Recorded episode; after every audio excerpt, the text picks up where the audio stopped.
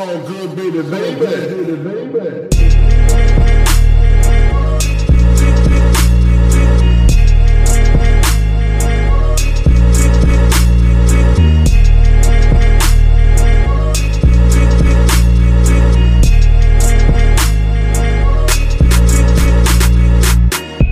Hallo zusammen, mein Name ist Jan Wehn und ihr hört eine neue Folge vom All Good Podcast. Heute bin ich nicht alleine, also bin ich eigentlich nie, weil ich habe ja immer Gäste da, aber als Moderator, Fragensteller äh, befindet sich noch jemand anders neben mir hier. Das ist der gute Wenzel Burmeier. Und wir beiden sind hier heute zusammen mit einem Produzenten-Duo, Trio, einem kreativen Konglomerat namens Kitschkrieg. Ich grüße euch. Hallo. Heiner. Sehr dynamischer Einstieg, wunderbar. Wir befinden uns heute hier bei euch im Studio und wollen mit euch ein bisschen sprechen. Über euch, über eure Musik, über euer kreatives Schaffen in allen Formen, Farben und Ausformungen. Und ähm, die erste Frage, die mich interessieren würde, ist relativ klassisch, aber ich finde sie trotzdem recht interessant, weil ich weiß, dass quasi auch Kitschkrieg etwas vorausgegangen ist. Und deswegen würde mich als erstes mal interessieren, wie habt ihr euch eigentlich zusammengefunden? Ähm, ja, zusammengefunden. Also wir kennen uns über unsere Vorgängerprojekte, äh, was bei mir Soulforce war, ein klassisches Reggae- und Dancehall-Soundsystem, ähm, durch alle Stufen gegangen, vom MCen, Auflegen, bla bla, nach jamaikanischem Vorbild Musik gespielt und dabei irgendwann mal in Braunschweig gelandet, im legendären Brain Club, und da stand dann plötzlich Simbis neben mir und das war der erste Kontakt zu Fidschi. Ja, bei mir war das dieselbe Story, nur umgekehrt. Wen hast du damals kennengelernt? Fizzle, ähm, ja, im besagten Brain Club in äh, Braunschweig. Und da gab es einen äh, Reggae-Abend und da hat Fizzle aufgelegt. aka Fizzle Soulforce. Weißt du noch, was er damals gespielt hat?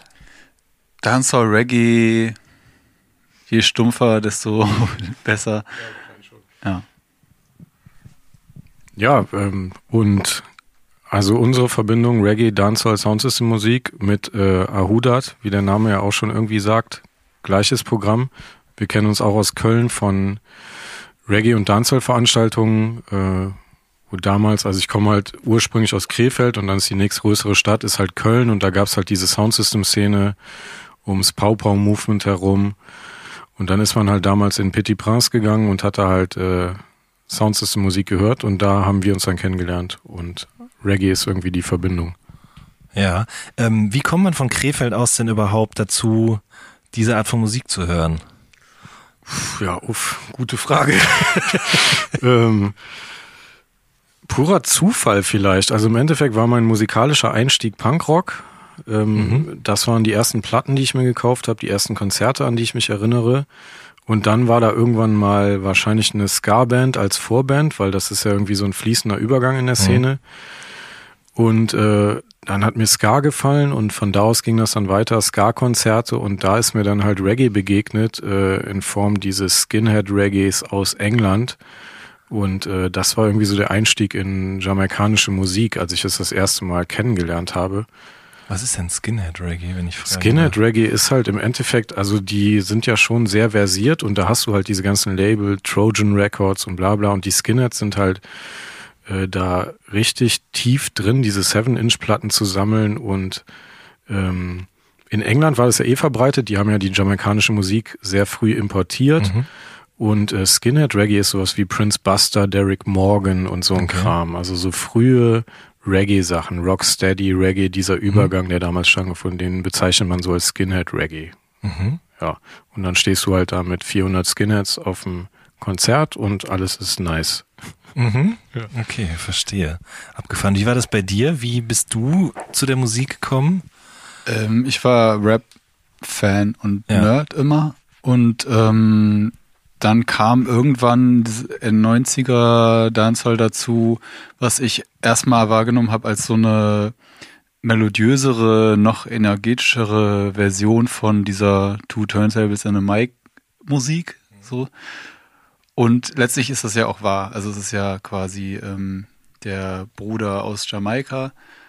Und Was ja eigentlich lustig ist, ist, was Fizzle jetzt gerade beschreibt, ist ja, dass wir sozusagen mehr oder weniger dann uns beim Reggae getroffen haben, indem wir jeweils von einer anderen Musik ausgehend so rückwärts den Stammbaum der Musik so zurückverfolgt haben, so gesehen. Also quasi Punk zum Ska, zum äh, Reggae, beziehungsweise Reggae Dancer würde ich jetzt mal so als ein, ein mhm. Ding bezeichnen, und bei mir halt sozusagen Rap, und damals war es halt viel so New York Rap, was ja im Grunde auch dann von jamaikanischer Dancehall ähm, Soundsystem-Kultur so initiierte Kultur war. Und so kann man sagen, dass wir ja sozusagen die Musikgeschichte unbewusst von hinten aufgerollt haben und es dann am Ursprung getroffen haben. Nämlich äh, Reggae. Aber Reggae dann bei dir tatsächlich eher über Dancehall sozusagen, ne? Also genau.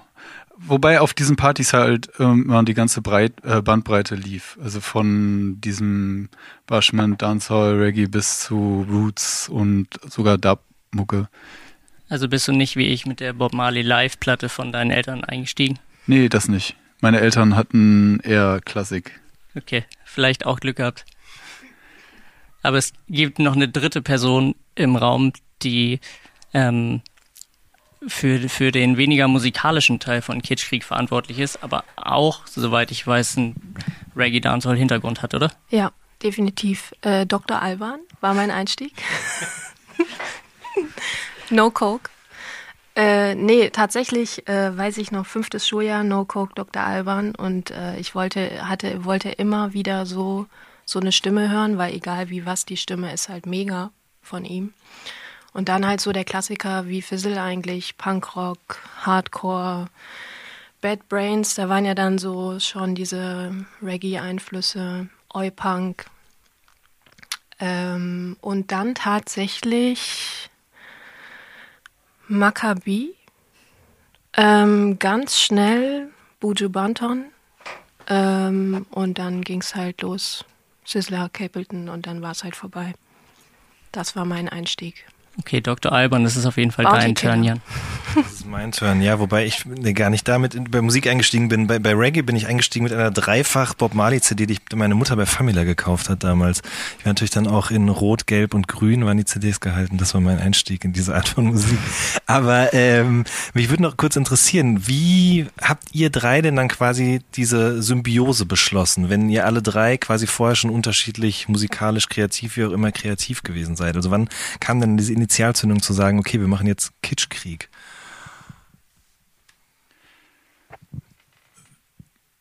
zwanzig vierzehn ähm, ungefähr, also da ähm, langsam, also ist lustig, weil je häufiger wir darüber reden, desto mehr bildet sich jetzt so unser Gründungsritus sozusagen. Und äh, aber ähm, die aktuelle Version von äh, diesem ah, ja. Mythos ist sozusagen, dass wir äh, allesamt ähm, in äh, Kreuzberg angespült wurden. Ich habe da in einer W G gewohnt, da war ein Zimmer frei.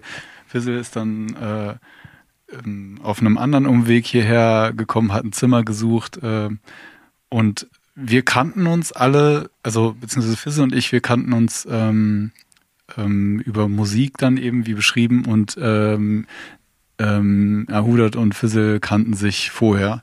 Mhm. Und ähm, fast forward, ein halbes Jahr später saßen wir zu dritt dann da in dieser W G und haben da halt zusammen gelebt und ähm, haben dann beschlossen, lass jetzt nochmal zusammen was Neues probieren, mhm. äh, nochmal durchstarten. Und ähm, es war so, wie der Zufall wollte, so dass wir alle an so einem Nullpunkt waren gewissermaßen und dann gesagt haben, lass nochmal was starten. Und wie, wie sieht das dann aus, was starten? Also klar, wenn man eh schon zusammen wohnt, ne, dann ist es relativ naheliegend. Am Küchentisch baut man dann seinen Sampler auf, oder war es wirklich so? Ja, also wir haben ähm, alle Musik gemacht, äh, Videos, und kamen aus diesem Bereich, haben uns alle über Jahre quasi independent, ähm, klein klein irgendwie über Wasser gehalten und äh, haben das deswegen so diesen gemeinsamen Nenner da gehabt. Mhm. Und ähm, haben dann sozusagen diese, das ist ja ein recht unwahrscheinlicher Moment, dass man dann in dem Alter, so Anfang dreißig, man hat irgendwie schon diese Erfahrung gesammelt, alle arbeiten selbstständig schon und äh, haben halt Bock auf was Neues. Äh, ist halt ein besonderer Moment, so, wo man dann halt äh, vielleicht auch ein bisschen abstrakter beschreiben konnte, so lass uns doch mal versuchen, ähm, das Ganze jetzt mit ein bisschen mehr Plan äh, aufzuziehen.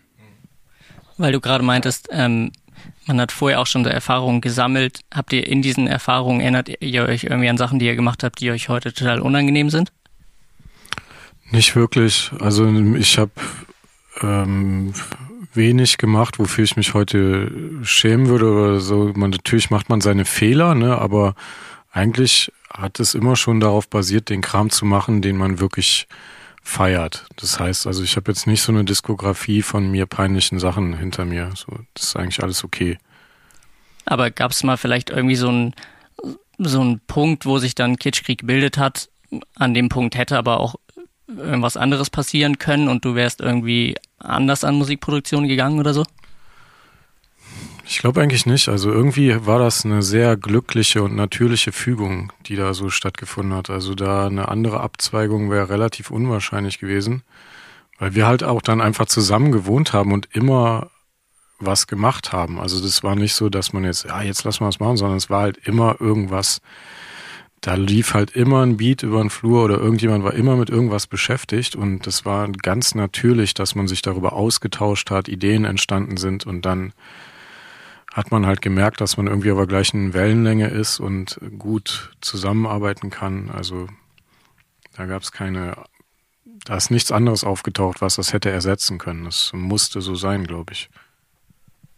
Ich weiß nämlich, dass wir uns irgendwie vor einiger Zeit mal unterhalten haben und ich weiß nicht mehr genau, wie wir drauf gekommen sind, aber da haben wir auf jeden Fall auch über so solche Songwriter-Camps gesprochen. Ja.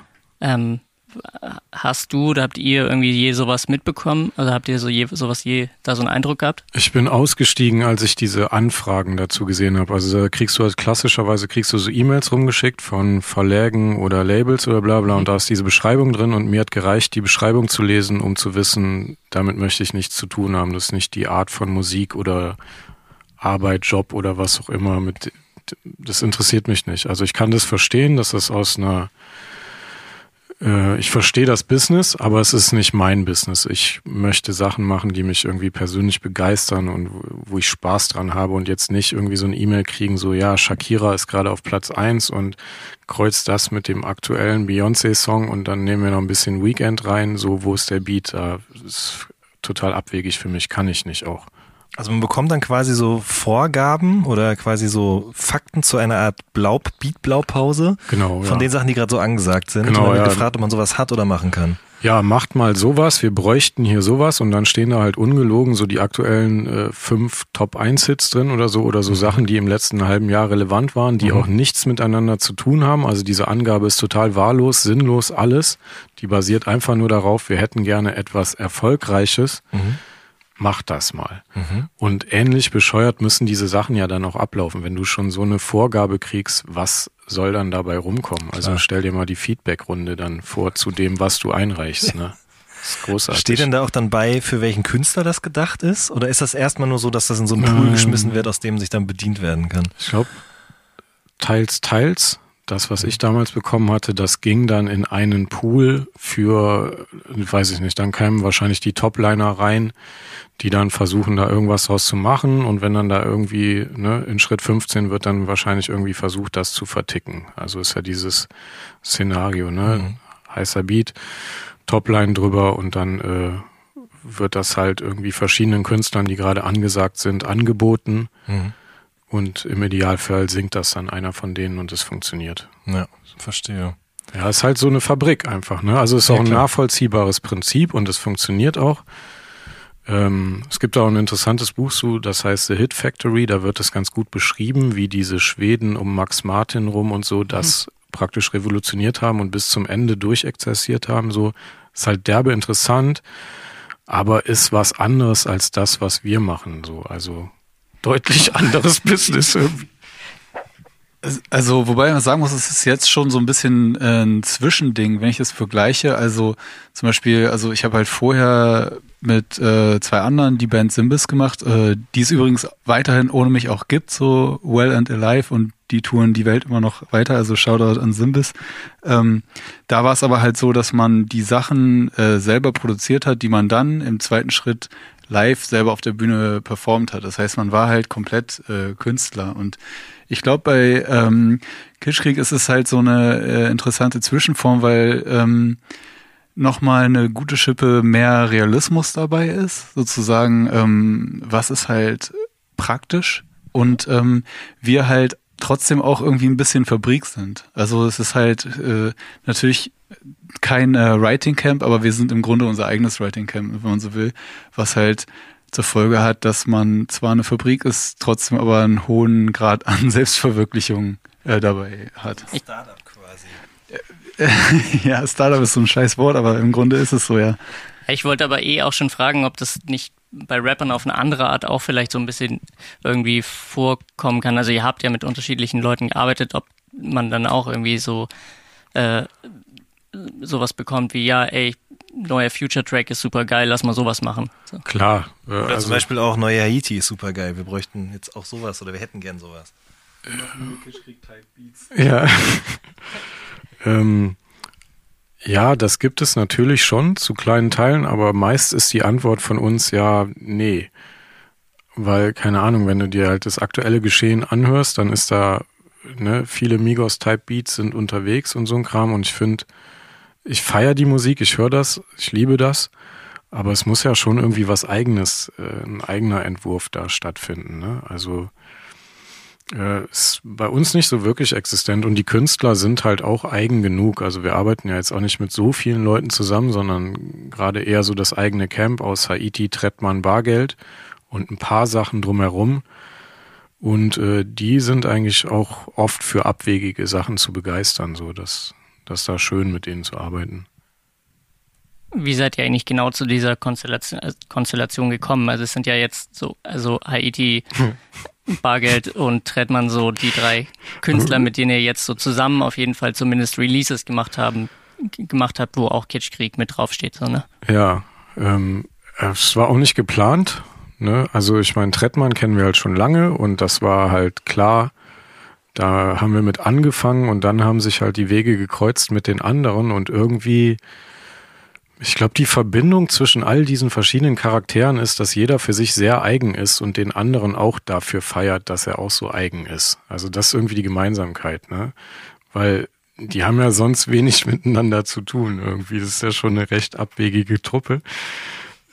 Aber irgendwie passen die deshalb auch so wunderbar zusammen, weil die halt so bescheuert eigen sind und so schön dadurch, finde ich. Also das, und das ist auch der Respekt, den die äh, gegenüber den anderen jeweils haben, so dass die Verbindung irgendwie. Passt ihr auch als Produzenten mit denen deswegen so gut zusammen oder so als Team? Also weil ich erinnere mich zum Beispiel, als ich, ähm, glaube ich, Chris das erstmal kennengelernt hat, haben wir drüber geredet, dass er irgendwie gerade keinen Alkohol trinkt, glaube ich. Und auf der Joey Bargeld E P ist es ja ein bisschen anders mit Drogen, so. Ja, klar. Ähm, ja, passen wir das. Ich glaube, wir passen gut mit denen zusammen, weil wir äh, offen sind für diese, diese Ehrlichkeit, die die an den Tag legen, ne? Also ich bin kein Fan von ähm, Drogenkonsum, so nehme selbst keine Drogen, rauche so ein bisschen mein Weed und das ist es. Und äh, da sind andere Leute anders. Ich finde es halt nicht geil, aber ich mag die Ehrlichkeit bei denen einfach so ja. gerne. Ne? Also das ist halt nicht so, mh, sondern ja, die sind, die gehen ehrlich damit um, und das mag ich so gerne.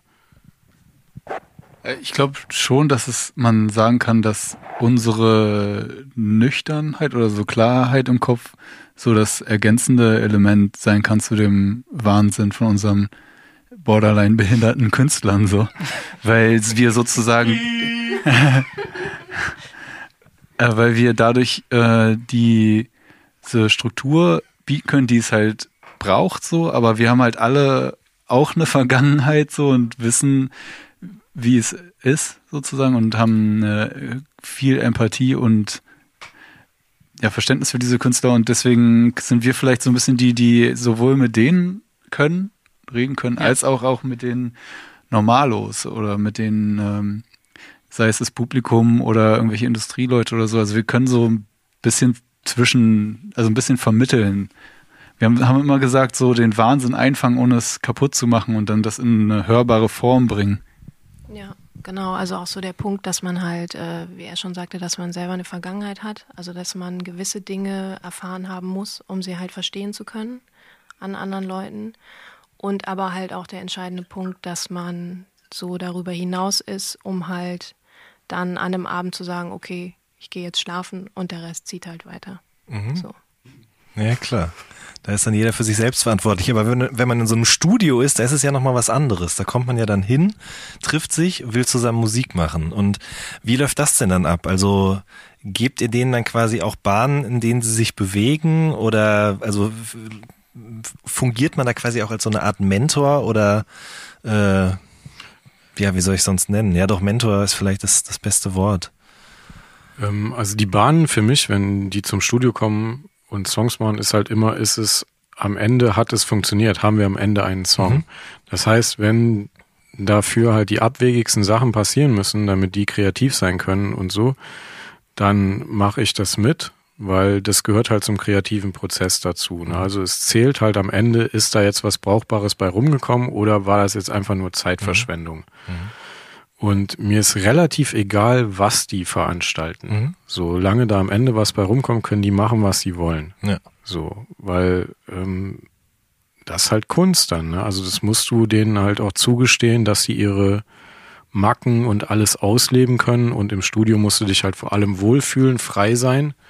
Und dann ist halt scheiße, wenn du erstmal, da ist verboten, da ist nicht, da ist nicht, ja, das nicht. So, das Einzige so ist halt nicht, Kippen rauchen darfst du nicht im Raum. Okay. Ne? Aber ansonsten ist alles erlaubt. Ja, irgendwie schon.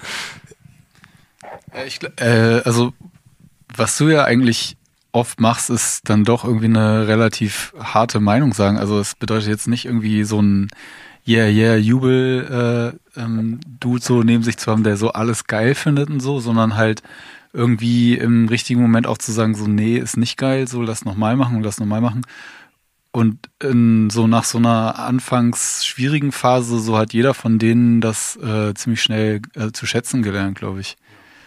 Ähm, so, es ist auf der einen Seite halt alles erlaubt, so dieser Wahnsinn soll halt passieren, so. Auf der anderen Seite ist es halt auch unsere Aufgabe, das so, das zu kuratieren sozusagen. Ja. Habt ihr irgendwie in letzter Zeit aber auch mal mit Künstlern gearbeitet, die weniger wahnsinnig waren?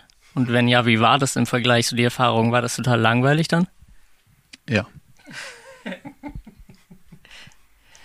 Okay. Nein, aber zum Beispiel ähm, habt ihr ja auch am Beginner-Album mitgearbeitet, ne? Und ähm, ich meine, das ist ja, also ohne dass ich jetzt sowohl bei einem Haiyti-Aufnahme dabei gewesen wäre, noch bei einer Beginneraufnahme, aber einfach so von dem, von dem, von der Art, wie die jeweils den Künstler wirken, stellt man sich das schon anders vor. Die Art und Weise, wie einfach in den, an, in den Tag hineingelebt wird oder eben auch nicht, wie an Songs gearbeitet wird. Gibt's ja, da, genau, das war ja übrigens nicht langweilig. Also, ja, ja, ja, ja, klar, auf jeden Fall, um Gottes Willen. Das äh, ist Nein, aber ähm, die sind natürlich in ihrer Erfahrung viel routinierter, weil mhm. die f- viele Alben schon gemacht haben in verschiedenen Konstellationen und dadurch auch Abläufe haben, die sich bewährt haben und so weiter. Und ähm, bei den neuen Künstlern müssen wir viel mehr äh, den Prozess lenken, müssen beziehungsweise können halt auch. Und deswegen ist es halt auch dann äh, häufig so eine Ko- Kollaboration zwischen Kitschkrieg und dem jeweiligen Künstler. Mhm. Ähm, und bei so einer Situation wie bei den Beginnern ist es halt so, dass die eine viel, äh, sehr viel genauere Idee von dem Werk halt haben und man da eher eine ähm, zuarbeitende Ar- äh, Position im Team einnimmt und halt auch lieber mal die Fresse hält und lernt. Ja, okay, verstehe. Ähm, findet das Kuratieren denn auch außerhalb von der Musik statt? Also so durch Gespräche oder sonstigen kreativen Input vielleicht auch von dir? Also wir unterhalten uns äh, permanent über Musik, Kultur, Strategien, mhm. wie wir sozusagen, ähm, welche Idee, welches Gefühl wir mit einem Song-Release oder auch einem, ähm, einem größeren Kontext äh, vermitteln wollen. Und dann kommen wir zu Ergebnissen äh, wie zum Beispiel ähm, wir machen ein Video, was aus äh, Fotos besteht. Oder also so jeder Schritt, der als nächstes passiert, ist eigentlich das Ergebnis von so gemeinsamen Gesprächen. Und äh, da spielt awhodat eine große Rolle. awhodat macht die Fotos, die Videos und äh, ist auch so eine Art Creative oder Art Director bei uns. Äh, die redet nur nicht so gerne. awhodat redet nicht. Aber ähm, awhodat, hörst du dir denn den ganzen Kram dann regelmäßig immer an, auch quasi bevor der schon, also in ja. dem Prozess noch, wo das ja. noch nicht fertig ist alles? Ja, auch ganz unterschiedlich.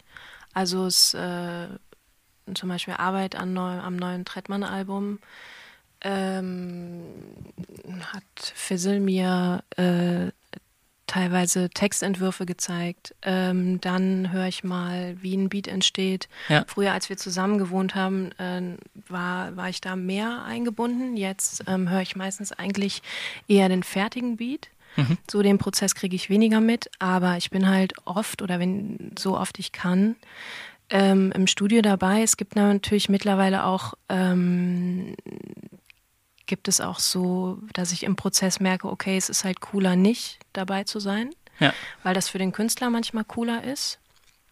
Ähm, und ja, also es gibt, eigentlich bin ich im kompletten Prozess immer mal wieder irgendwo an einer anderen Stelle dabei. Und ist das nicht, ähm, also ich stelle mir das dann super schwierig vor, zu sagen, nee, das finde ich voll kacke. Wenn du was, dir irgendwie was gar nicht gefällt oder so. Das hat's noch nie gegeben. Okay. Also, nee. Gab, doch, letztens gab's was. Das fand... äh, das hat mich verwirrt. Furchtbarer Beat von Fidschi, ja. Muss man gar... Nee, ähm... es gibt nicht dieses, das finde ich komplett scheiße, sondern wir haben eine sehr gute Feedback-Kultur, sondern es wird halt wirklich versucht, positiv daran zu gehen und äh, genau zu benennen, das mag ich nicht, weil es das und das mit mir macht, sodass es halt irgendwie einen Wert hat, das Feedback, ne? Aber es gibt ja, ja jetzt nicht diese Pauschalkritik, finde ich scheiße, weiß auch nicht warum, so, weil was soll das, da hast du ja nichts von, ne? Und äh, ich finde, unsere Feedback-Kultur innerhalb von Kitschkrieg ist halt super, weil es gibt ja nichts Schlimmeres als diese ganzen Ja-Sager-Situationen, die führen halt zu diesen Kack-Alben und Kack-Songs, wo man sich denkt, meine Güte, wieso hat denn niemand was gesagt? Ne? So, das ist doch offensichtlich so. Und es ist ja einfach nur, weil sich keiner getraut hat. So, das heißt, ja, es macht keinen Spaß, wenn da einer steht und was einrappt und der ist dann halt auch noch irgendwie zwei Meter groß oder so ein Scheiß und du musst dann halt sagen, mm, nee. Aber es ist deine Aufgabe, das zu sagen. Du musst das sagen, weil es passiert viel zu wenig, finde ich. Und im Endeffekt habe ich noch nie erlebt, dass ein Künstler dann sauer war, sondern die respektieren dich und die sind dankbar dafür. Und wenn dann halt am Ende noch irgendwas dabei rumkommt, was ein bisschen erfolgreich ist oder positives Feedback, dann ist es natürlich auch einfacher. Also dann vertrauen sie dir einfach und deiner Meinung so, ne?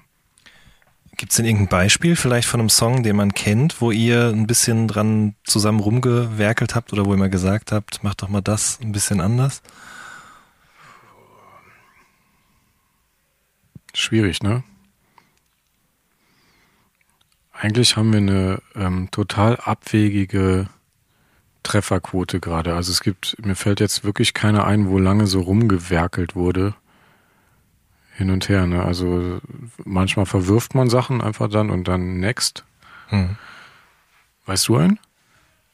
Ja, ich ich glaube, ich glaub, das liegt generell daran, dass wir halt, äh, bevor wir uns ransetzen, wir erstmal darüber reden. Das ist so der riesen Unterschied. Mhm. Irgendwie gibt es halt äh, so ein großes Ziel und dann gibt es das nächst kleinere darunter und das nächst kleinere darunter und das führt zu diesem... so dass der nächste Schritt, der dann zum Beispiel der nächste Beat oder der nächste Song sein kann, allen klar ist. Also man erst, erst in dem Moment fangen wir dann sozusagen an. Mhm. Und ähm, das führt eigentlich dazu, dass es eigentlich immer nur um kleinere Justierungen geht, weil die mhm. grobe Richtung eigentlich schon total klar ist. Und ähm, das läuft halt über Referenzen, wir zeigen uns Musik gegenseitig und wir hören die Sachen zusammen. Wir reden über unsere Gefühle. Hört sich komisch an, ist aber mhm. wirklich krass wichtig. Und äh, dann wird halt gearbeitet. Und äh, da geht's jetzt ganz kurz, sorry, da geht's jetzt um euch drei. Genau, dann, und ne? ähm, ja. zum Beispiel, ähm, ich glaube in der Arbeit, das hat sich jetzt erst in den, also immer mehr herausgestellt, Fizzle ist halt derjenige, der häufig direkt mit dem Künstler die Recordings macht. Mhm. Ähm, weil in dem Moment dann häufig äh, schon äh, ausgewählt wird, ist es der richtige Take? Ist es so gesagt, wie es gesagt werden muss, um die, um, um den Song zu unterstützen? Mhm. Also dient es dem Song? Und das ist halt alles in diesem großen Thema von dient die Musik dem Lied sozusagen. Also mhm. ist es sinnvoll für das Lied oder ist es vielleicht einfach nur eine, eine geile Beat-Idee und so weiter? Das heißt, wir sind irgendwann darauf gekommen, die Dinge äh, möglichst einfach zu halten, in dem Moment immer schon zu entscheiden, ist es das Richtige oder nicht und nicht irgendwie uns hundert Undo-Schritte zu erlauben, sondern immer zu sagen A, B und äh, einfach Dinge fertig zu machen. Mhm. Und ich glaube, diese Entscheidungen passieren jetzt nicht nach der Aufnahme, sagt man, oh, das musst du jetzt alles nochmal machen, sondern während des Machens, es besteht ja alles aus so Mikroentscheidungen, die man die ganze Zeit treffen muss und da ist es halt so, dass man so eine lenkende Funktion einnehmen kann und sagen kann, hey, nee, mach den nochmal oder mhm. äh, eine andere Snare, keine Ahnung. Das war jetzt ein bisschen an Hahn beigezogen. Ja, ja, klar, verstehe ja. schon. Ist das denn, also habt ihr einen klassischen Tagesablauf dann, dass es irgendwie morgens um elf oder so sagen wir mal anfängt hier und dann ja, um spricht ihr über eure Gefühle? Um neun, okay. Gut. Ja, äh, ne?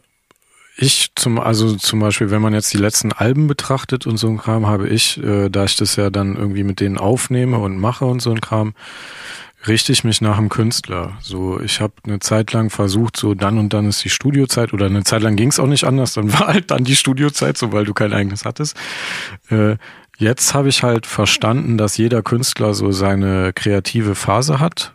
So ein Trettmann ist halt irgendwie gerne morgens äh, am Aufnehmen und es hat dann so seine Hochphase und ist kreativ, während du halt morgens um neun nicht versuchen brauchst, Haiyti aufzunehmen. Das ist relativ sinnlos, würde ich denken. Wann nimmst du die auf? Wo wir jetzt das Album gemacht haben, dann kam sie eigentlich immer um drei, ist sie hier hingekommen, dann schnackt man so ein bisschen, trinkt einen Kaffee, bla bla und dann irgendwie war man so um vier, halb fünf vielleicht wirklich im Studio und hat so angefangen zu arbeiten. Redet man eben mit den Künstlern dann auch über die Gefühle? Ja. Es ist, also es hört sich so richtig bescheuert an, aber ja, ich habe das Gefühl, dass viel in dieser Stunde, wo du einen Kaffee trinkst oder irgendwas machst, da entscheidet sich schon, ob du heute einen guten Song hinkriegst oder nicht. Das geht dann schon los. Also wir hatten auch die Situation, äh, wo man, wo man drei Stunden nicht im Studio ist, was macht, Kaffee trinkt, draußen rumläuft, bla bla und dann ist alles geklärt und dann gehst du rein und dann ist eine halbe Stunde später der Song fertig, weil das der Vorbereitung diente so. Ja, also bei Haiyti, bei der E P, die ihr mit ihm, die ihr mit ihr zusammen gemacht habt, ja. ähm, da fand ich das auch sehr hörbar. Also sie hat mal erzählt, dass es auch so ein Abschnitt aus ihrem Leben war, wo es ihr einfach entsprechend ging und weswegen ja. das entsprechend emotional geworden ist. Aber deswegen habe ich gerade gefragt, weil das im Vergleich zu anderen Releases von ihr ja schon so eine emotional gebündelte Angelegenheit ist. So. Auf jeden Fall. Das war allerdings, da kannten wir uns noch nicht so gut. Das war unser erstes Aufeinandertreffen. Aber da konnte man halt klar erkennen, dass das in ihr brodelt. Sie hat das dann halt geschrieben, gesagt und war dann so, oh, kann ich das sagen und bla bla. Und wir haben sie halt einfach nur darin unterstützt. Ja, ey, das sind halt deine ehrlichen Gedanken. Sag's einfach. So, man musste sie da einfach nur unterstützen. Und dann haben wir Emo-Trap gemacht, ne, wie sie gesagt hat. Wen ihr, wen ihr auch unterstützt habt, war Trettmann so ein bisschen. Der ist ja schon sehr lange viel unterwegs gewesen, auch vorher noch als Ronny Trettmann ja auch, ja. was viele, glaube ich, gar nicht mehr wissen.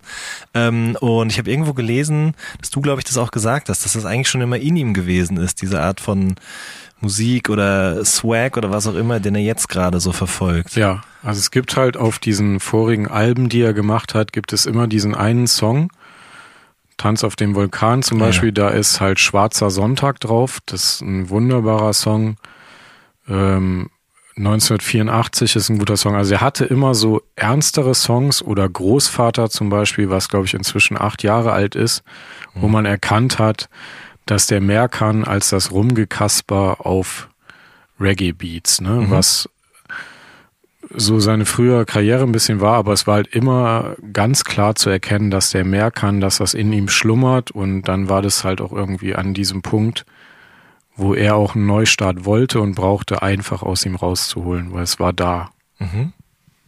Und wie ist es dann vonstatten gegangen? Also wie ist der erste Song entstanden? Es gab halt diese, wir haben lose gesagt, lass mal anfangen zu arbeiten, ohne genau zu wissen, wofür jetzt, E P, Album, einfach der Startpunkt, und dann gab es diese Textsachen, äh, die er fertig hatte, und da war, äh, da waren Sachen bei wie Skyline und ähm, Wolkenessen. Wolkenessen, genau, und diese Sachen so, die waren halt, äh, die hatte er irgendwo auf komplett anderen Beats aufgenommen, aber es war halt irgendwie ersichtlich, dass die mit dem, mit der richtigen Musik darunter halt irgendwie Sinn machen würden. Und das ist dann passiert, dass wir ihm gesagt haben, ey, das passiert jetzt auf dem Beat, und diese fünf Beats zusammen ergeben ein Gesamtbild und eine E P, mach das mal da drauf. Und er hat uns da vertraut und das einfach gemacht, und dann hat es am Ende dieses ganz schöne Gesamtbild ergeben, so. Ich kann mich auch noch daran erinnern, dass der Moment, in dem wir dann den Beat, also das fertige Lied Skyline, wie man das jetzt kennt, äh, hatten und das im Studio vorgespielt hatten und allen klar war, okay, hier ist irgendwas geknackt, und mhm. jetzt, ähm, das war super cool, und dieses Vertrauen ist ja auch nicht selbstverständlich, weil wir zu dem Zeitpunkt als Kitschkrieg auch nichts vorzuweisen hatten und ihm eigentlich nur sagen konnten, bitte vertrau uns einfach, wir machen das. Und das war ein Punkt, an dem allen klar war, okay, was auch immer, aber es hier funktioniert was. Und dann hatten wir ziemlich schnell diese erste E P fertig, und dann war es übrigens Trettmanns Idee, die auch einfach Kitschkrieg zu nennen. Also K K eins war Trettmanns Idee, und ähm, damit hat er auch total doll beigetragen dazu, das zu so einer Wir-Unternehmung zu machen. Also zu, das, ähm, das ganze Ding Kitschkrieg zu nennen, hat ja doll dazu beigetragen, dass, ähm, dass sich das Team... Es war eine team, teambildende Maßnahme, sozusagen. Genau. Unsere Startups. Genau. Wenn wir gerade schon bei dem Namen sind, wo kommt dieses Voice-Tag eigentlich her, was man am Anfang der Songs manchmal hört? Ja, das ist awhodat. Ah, okay, was, was habt nee, ihr da? Quatsch, das ist so eine... Ich wollte gerade fragen, was habt ihr damit gemacht? Nee, das, das ist so eine... ein bisschen anders. Ich glaube, ich weiß nicht mehr wo genau, aber wenn man... Äh, das ist so ein ähm, Online... Sprachausgabe. Ach, das Ding ist eine einfach. Sprachausgabe. Ich weiß, dass man die auch bestellen kann. Ne? Also man kann zum Beispiel hier dieses ähm, Damn Son, Where You Find This. Es gibt doch diese dieses eine ah. Mixtape-Reihe. Was ist das denn nochmal, Wenzel? Weißt du das? Dieses, äh, keine Ahnung. Jedenfalls kann man da einfach fünfzig Euro überweisen, und dann hat man da irgendwie so einen, so einen Amerikaner, und der spricht dann, dann halt so ein nices Voice-Tag. Das wäre eigentlich voll das Geschäftsmodell gewesen. So. Das ist äh. wirklich wahr. Es gibt auch so einen extra, es gibt einen Noisy-Artikel über die Frau, die das Maybach Music Voice-Tag eingesprochen hat. Ah, auch, geil. Ja. Wir hätten das jetzt nicht verraten dürfen, dann hätte man äh, von der Stimme ja. seinen Namen. Hey, vielleicht können wir das auch noch in die Box einbauen.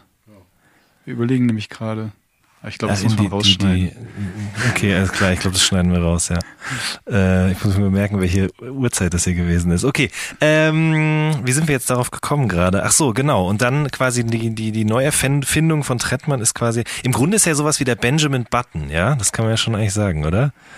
Ja, er ist eine hundertzwanzig Jahre alte Schildkröte. Nein, aber er ist auch jemand, der, der wie ein Wein altert. Und, ähm, und irgendwie finde ich auch so ein, jemand ist, der kein Alter hat. Ja, genau, ja, stimmt. Das ist eigentlich noch viel mehr als Benjamin Button. Das stimmt wirklich, ja. Finde ich auch, der wird nicht jünger, und es ist halt auch lustig, so wie wir am Anfang... Äh, dachten wir auch so, okay, die Lösung besteht vielleicht darin, irgendwo hinzugehen und Labels und alles wird gut und wir haben unsere Miete zusammen so. Und da war halt dann auch so, wie alt ist der, ne? Und ich fand das halt voll die abwegige Frage, weil... Also da haben dann Leute gefragt, natürlich, wie alt ist, wie alt ist der denn jetzt so? Und für mich war, da ist mir überhaupt erst bewusst geworden, in welchen Dimensionen die denken, weil ich dachte so, okay, du hast halt gute Musik oder nicht. Hab dann halt auch so gesagt, naja, ist doch egal. Mhm. Ja. Die so, nee, ist nicht egal. So, okay, verstehe. Dann kommen wir halt nicht zusammen hier, ne? Krass. Also das ist ja schon ein Thema. Aber ich finde halt so, wenn man es dann einfach macht und jetzt auch äh, mit, er hat ja ein Album, was kommen wird, und da ist dann halt auch wieder so ein bisschen, entwickelt er sich weiter. Ich finde das alles ganz natürlich bei ihm, so dass das halt wirklich kein Faktor ist, ne? Also ähm, und seine Fans oder Leute, die ihm begegnen, also der macht ja von Fruchtmax bis dann halt auch andere Leute, die älter sind, der holt ja alle ab irgendwie dadurch, dass er halt irgendwie so echt ist, und es ist einfach so natürlich bei ihm, ne? Also ich finde...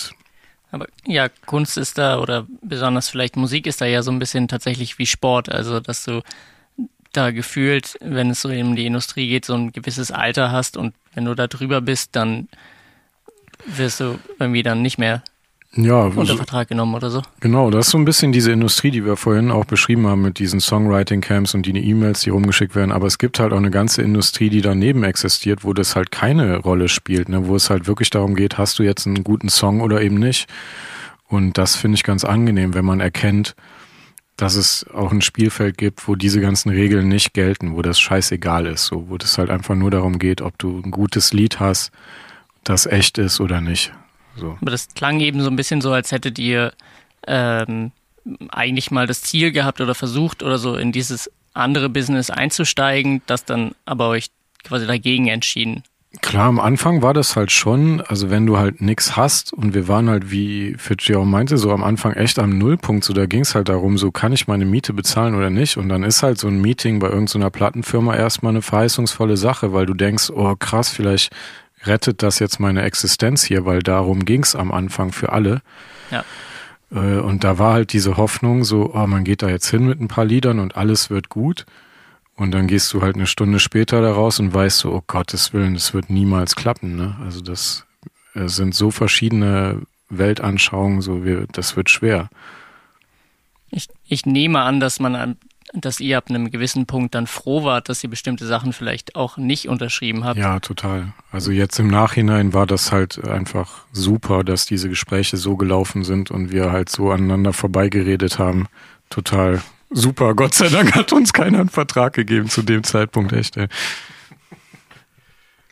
Aber hat man denn da schon wirklich, also du hast es ja gerade selber schon angesprochen, dass es ein großes Interesse gab seitens der Major-Plattenfirmen, weil der Sound, den ihr macht, ja auf eine gewisse Art und Weise halt eine große Renaissance äh, gerade gehabt hat oder immer noch hat.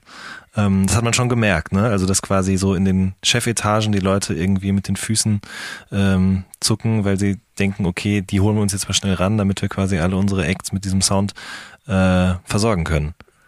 Also nicht so das, was ich gerade beschrieben habe, das war halt so diese Zeit vor K K eins, ne? Mhm. Da war das noch nicht so, mhm. Da hat weder Kitschkrieg jemand interessiert, noch großartig irgendwie, die Musik war auch noch nicht so wirklich da, habe ich den Eindruck, sondern es ging. Von welchem halt Jahr sprechen wir denn jetzt gerade? zwanzig vierzehn, was ja, okay, war das, ne? Ja. fünfzehn mhm. Anfang so, okay. Da ging das gerade erst so los, also da mhm. war in den Chefetagen noch nicht angekommen, dass mhm. das mhm. irgendwie ein lukratives Geschäft ist.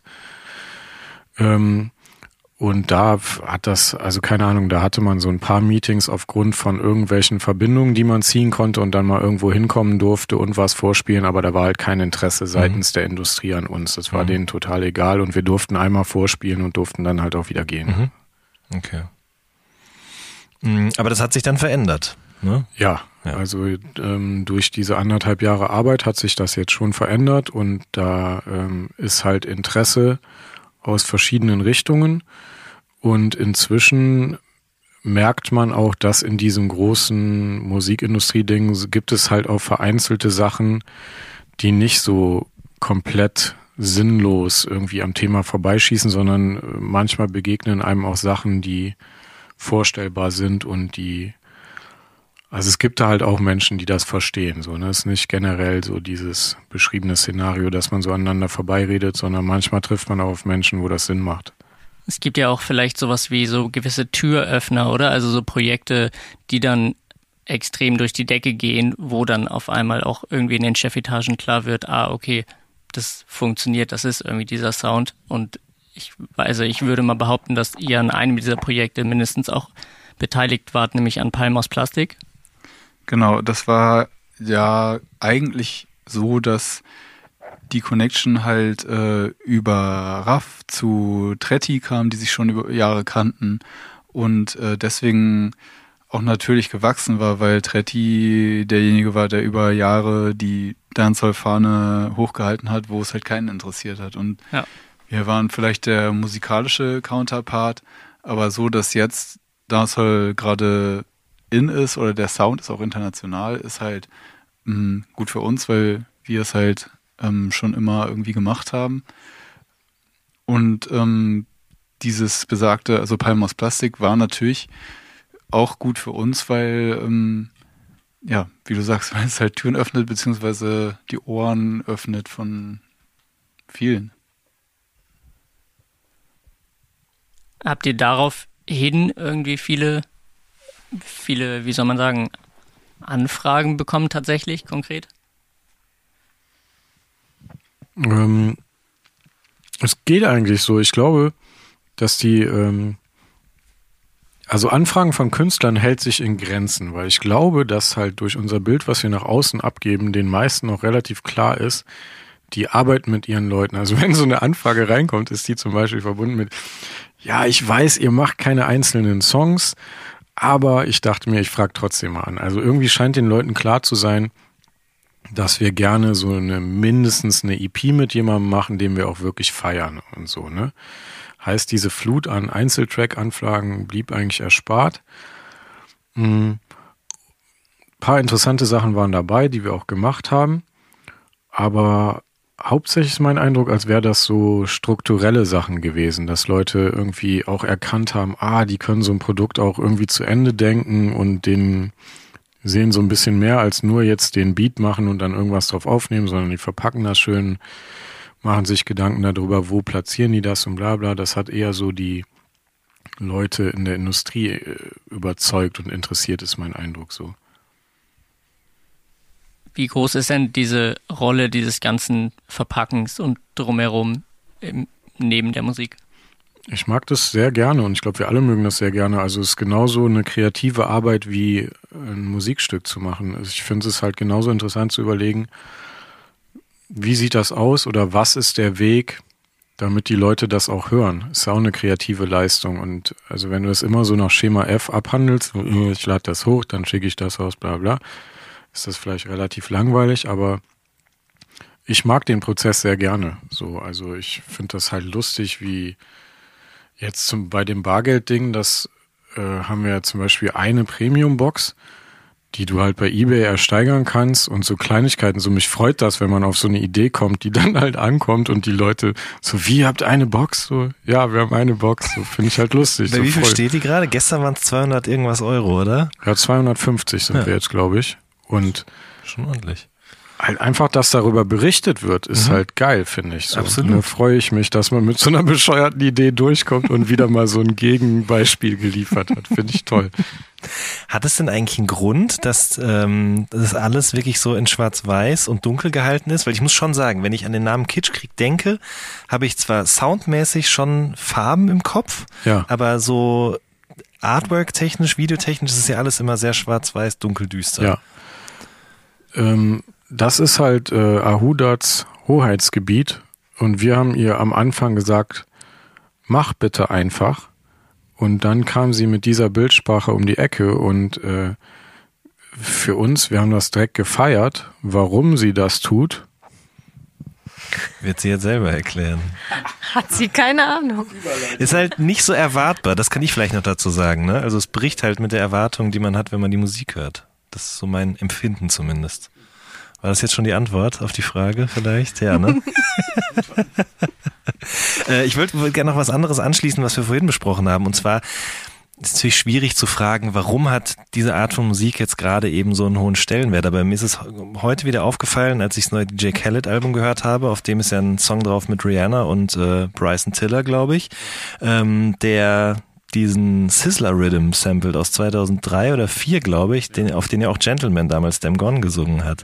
Und das finde ich halt irgendwie krass, weil das jetzt quasi ja wirklich zehn Jahre altes Liedgut ist, was genau so wieder übernommen wird. Wohingegen die anderen Sachen, die gerade so angesagt sind in den Charts, da merkt man ja schon, dass da viel auch mit modernen Songs verschnitten wird und mit modernen Sounds. Wie kommt denn das? Maria Maria ist ja auch damit drauf, ne? Auf dem ist Album. Ist ja auch drauf. Also ja. Ich finde so ein Beispiel wie der Sisla Rhythm, ne? Du hast halt diese Kultur, äh, Bashment-Musik, jamaikanische Musik, die ist allgegenwärtig weltweit. Also du wirst halt in jeder großen Metropole eine Dancehall finden, wo du hingehen kannst, wo sich die verschiedensten Leute treffen und du kannst halt Leute...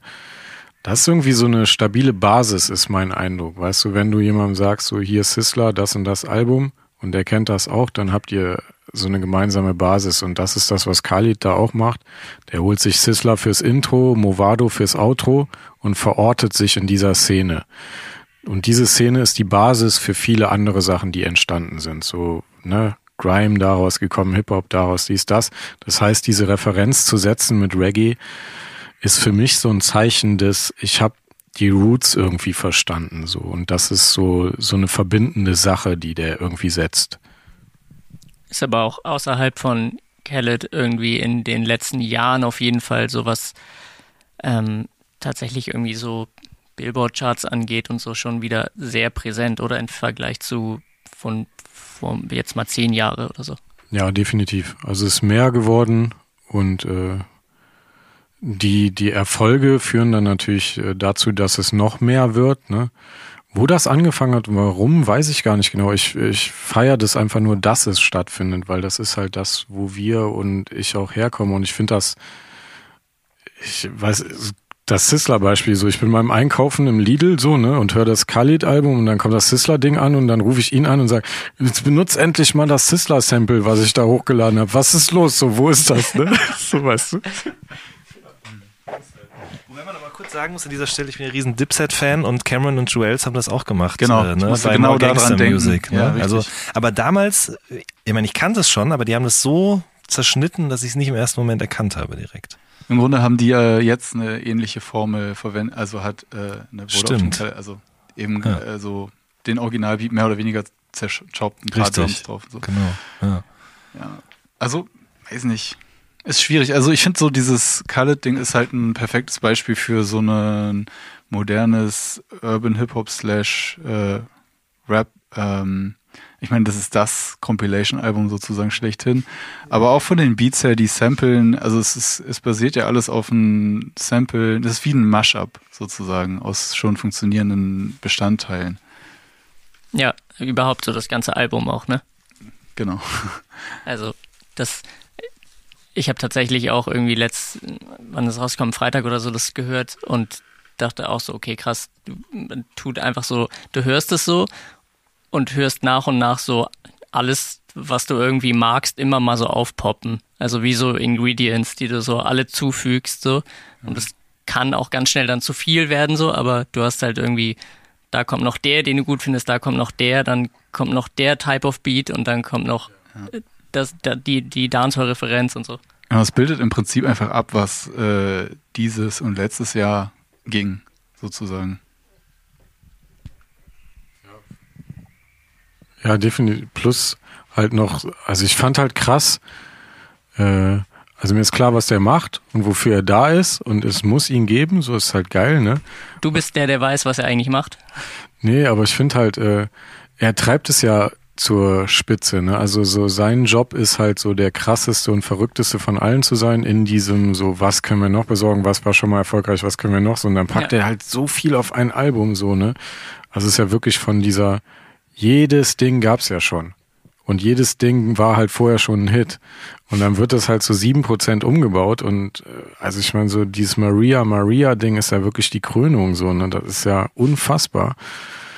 Ja, das toppt nochmal dieses, was war das bei dem letzten Album, glaube ich, Nas-Album dann, wo er dieses Fujila-Sample genau, ja. drin hatte. Das war ja aber noch so ein Sample und aber weniger. Ich muss sagen, ich feiere das, weil mich erinnert es auch an so eine Mashup-Kultur von einem Diplo und all so ein Kram. So, ne? Es ist irgendwie ja das Gleiche und ich kann mich da mit anfreunden, weil vom Auflegen kenne ich das auch. Edits machen und all so ein Kram und er trägt das halt so irgendwie in, in diese Billboard-Welt, ne, und macht das halt so, zieht das so stumpf durch. Das ist halt krass, ne? Aber mehr auf Nummer sicher kannst du ja nicht gehen. Dann nimmst du halt diesen hittigen Beat, der schon mal ein Nummer eins Hit war. Okay, und wen haben wir jetzt noch? So, ja, Rihanna. Okay, ist recht absehbar, dass das läuft, ne? Ja, ich finde interessant, dass du gesagt hast, dass, dass du das erstmal begrüßt, wenn du dann auf einmal überall irgendwie aus dem Radio und wo auch immer im Supermarkt und keine Ahnung wo Dancehall-Referenzen äh, hörst. Natürlich. Also ich finde das geil, wenn das alle hören und wenn das verbreitet ist. Und ich finde auch äh, diese Palmen aus Plastik-Szenario, dass jetzt plötzlich dann zehntausend Leute in so einem Ding stehen und halt so zu Dancehall-Rhythms abgehen und dann machen die da ihre komische Wall of Death zu Buju Banton Champion und so ein Kram, finde ich halt super. Weil ich kenne das Szenario halt so, du spielst halt Buju Champion und da stehen halt vierzig Leute oder so. Also ich finde das schön, wenn viel, wenn diese Musik gehört wird. So, ich mag das.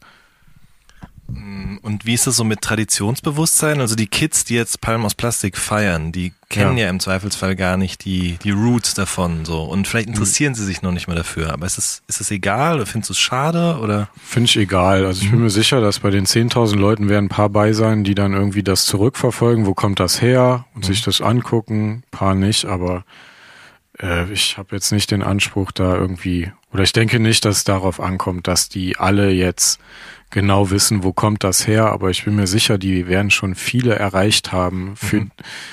äh, und für die Musik begeistert haben, so die mhm. dann auch mal ein bisschen tiefer dicken, glaube ich. Mhm. Das reicht ja dann vielleicht auch so ein bisschen, wenn es aus tausend dann zehn sind, die sich krass ja. dafür interessieren. Ich meine, ich kenne genug Leute, vielleicht war das bei mir selber sogar auch so, dass man früher irgendein neunziger Pop-Kram gehört hat, wo irgendein Rapper dabei war oder es war so ein bisschen Rap-Peel ja, genau. dabei. Also ich glaube, ich habe Tic-Tac-Toe gehört und ja. dann fand ich irgendwie Rap geil deswegen. So. Ja. Und äh, ich habe halt auch zum Beispiel mit befreundeten Leuten gesprochen, die immer noch Soundsystem spielen, so klassische Dancehall-Partys und die sagen, da ist halt ganz klar so ein Zuwachs von Leuten, da stehen dann halt jetzt so Leute in eins acht sieben Shirts äh, und gehen halt zu Dancehall ab. Also kommt schon zurück. Es gibt das Shirt ja auch in Reggae-Farben, oder? Genau, ja. Stimmt, richtig, ganz genau. So, wir sitzen jetzt hier bei euch im Studio. Ähm, wird hier auch eingerappt eigentlich, eingesungen, was auch immer?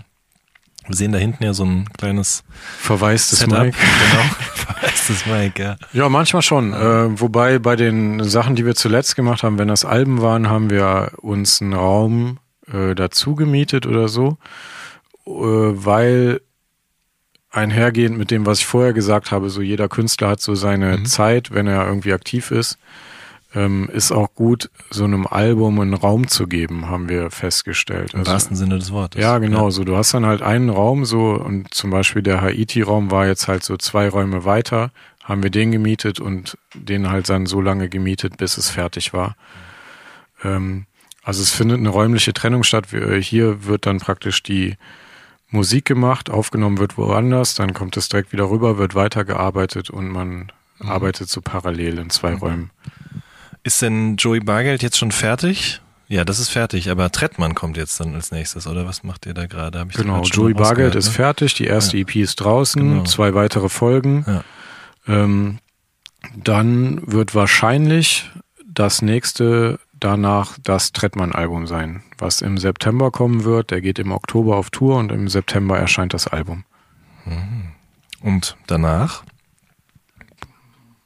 Ja, ähm, danach, also davor oder da, wahrscheinlich wird danach das Haiyti-Album erscheinen. So. Also da weiß ich nicht so genau, das ist nicht unsere Entscheidung mit dem Release-Date, deshalb kann ich das nicht so genau beantworten, aber ich würde vermuten, dass das danach erscheint. Wenn nicht noch vier Mixtapes dazwischen liegen. Ja, also weiß ich nicht. Das ist halt fertig, das Album, und äh, es soll auch so ein bisschen ordentlicher in Anführungsstrichen gearbeitet werden, was natürlich einen Vorlauf verlangt, aber das geht jetzt gerade alles los und dann, wir haben halt die Musik fertig gemacht, das war unser Job, so sind wir wirklich glücklich mit und der Rest passiert dann so. Ne? Noch kurz zur Release-Strategie äh, vielleicht. War mein Lieblingsmoment auf dem Konzert von euch und Trettmann und Haiyti in Berlin, ja.